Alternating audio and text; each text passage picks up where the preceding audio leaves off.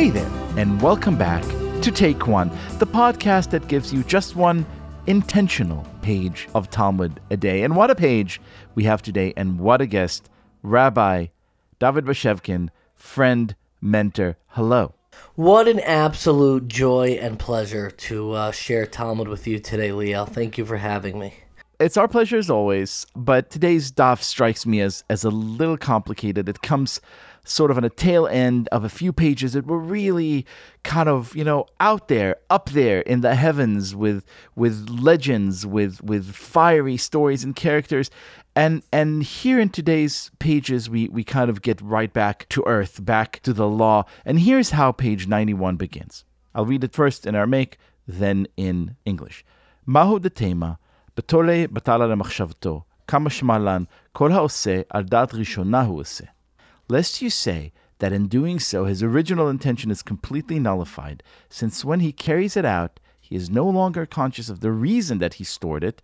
The Tana of the Mishnah teaches us that, here's the important quote anyone who performs an action with an object with which he had dealings in the past performs the action with the original intention in mind.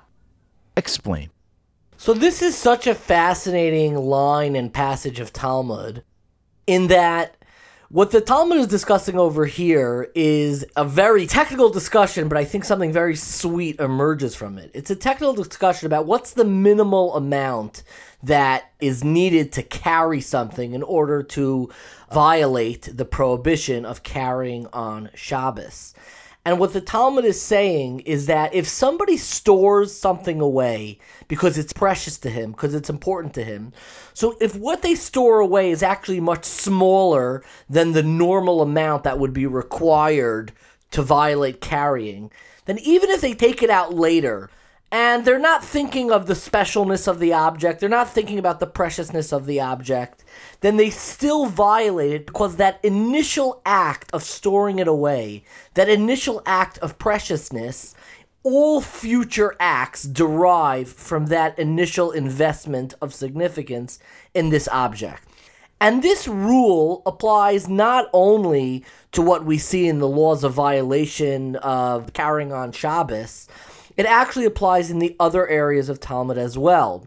Any time that we have a requirement for intentionality, for investing significance in an action, whether it is slaughtering an animal, whether it's, let's say, making uh, ritual objects or whatever it is, so you need this initial mindset of focus.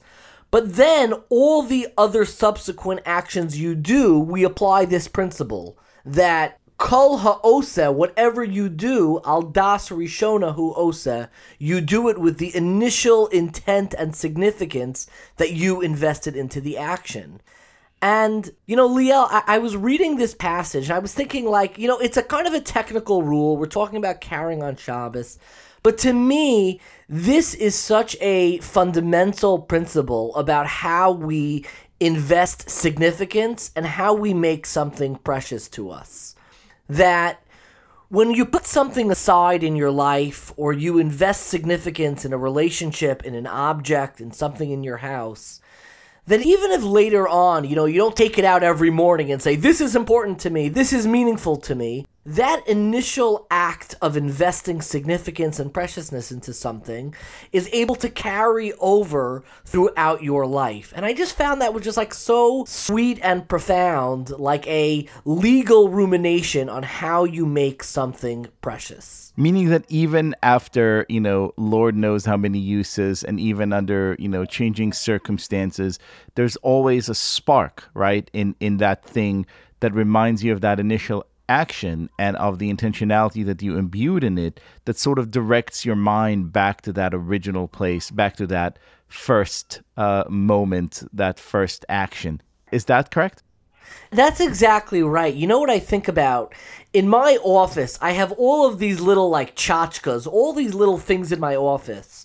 And I have one particular thing. I, I don't think I ever spoke about this before, but I have an autographed baseball from Ted Williams. Did I ever tell you about this baseball? So I have this autographed that's baseball amazing. from Ted Williams. Now, where did I get this and why do I have it? It's actually really interesting. My father gave it to me as a prize when I was in eighth grade for learning tractate. Guess which tractate we studied together? Shabbat, I'm going to go exactly. Shabbat. We learned this tractate together. I was in eighth grade, and he wanted to, you know, motivate me and get me a prize. And my dad, we're from Mass. He's from Massachusetts. I grew up in Long Island, and he went to a sports auction and he said, "Who is the sports figure?" This is my dad thinking, growing up in Boston, who my son would be most excited by. And my dad came home with a Ted Williams autographed baseball. I'll be honest with you, I wasn't a huge baseball fan. And I don't really know, you know, I didn't grow up in the era of Ted Williams. Neither did my father, frankly. But that initial giving it over to me as a symbol of my accomplishment, our relationship together, forged through learning. Every Shabbos, we would learn this tractate Shabbos together. So when I walk into my office, I don't think about that whole story together. I, I barely glance at it, it's just kind of sitting on my shelf. But Kol Osa Aldas Rishona Osa, that initial precious moment of him having that over to me, still kind of is a spark in my eye, in my mindset, in my office that gives me that sweetness, that cherishing moment that I'm able to carry into every single ordinary day I sit at my desk. As we say in Aramaic, you never get a second chance to make a first impression. Rabbi David Bashevkin, thank you so much. Such an absolute pleasure.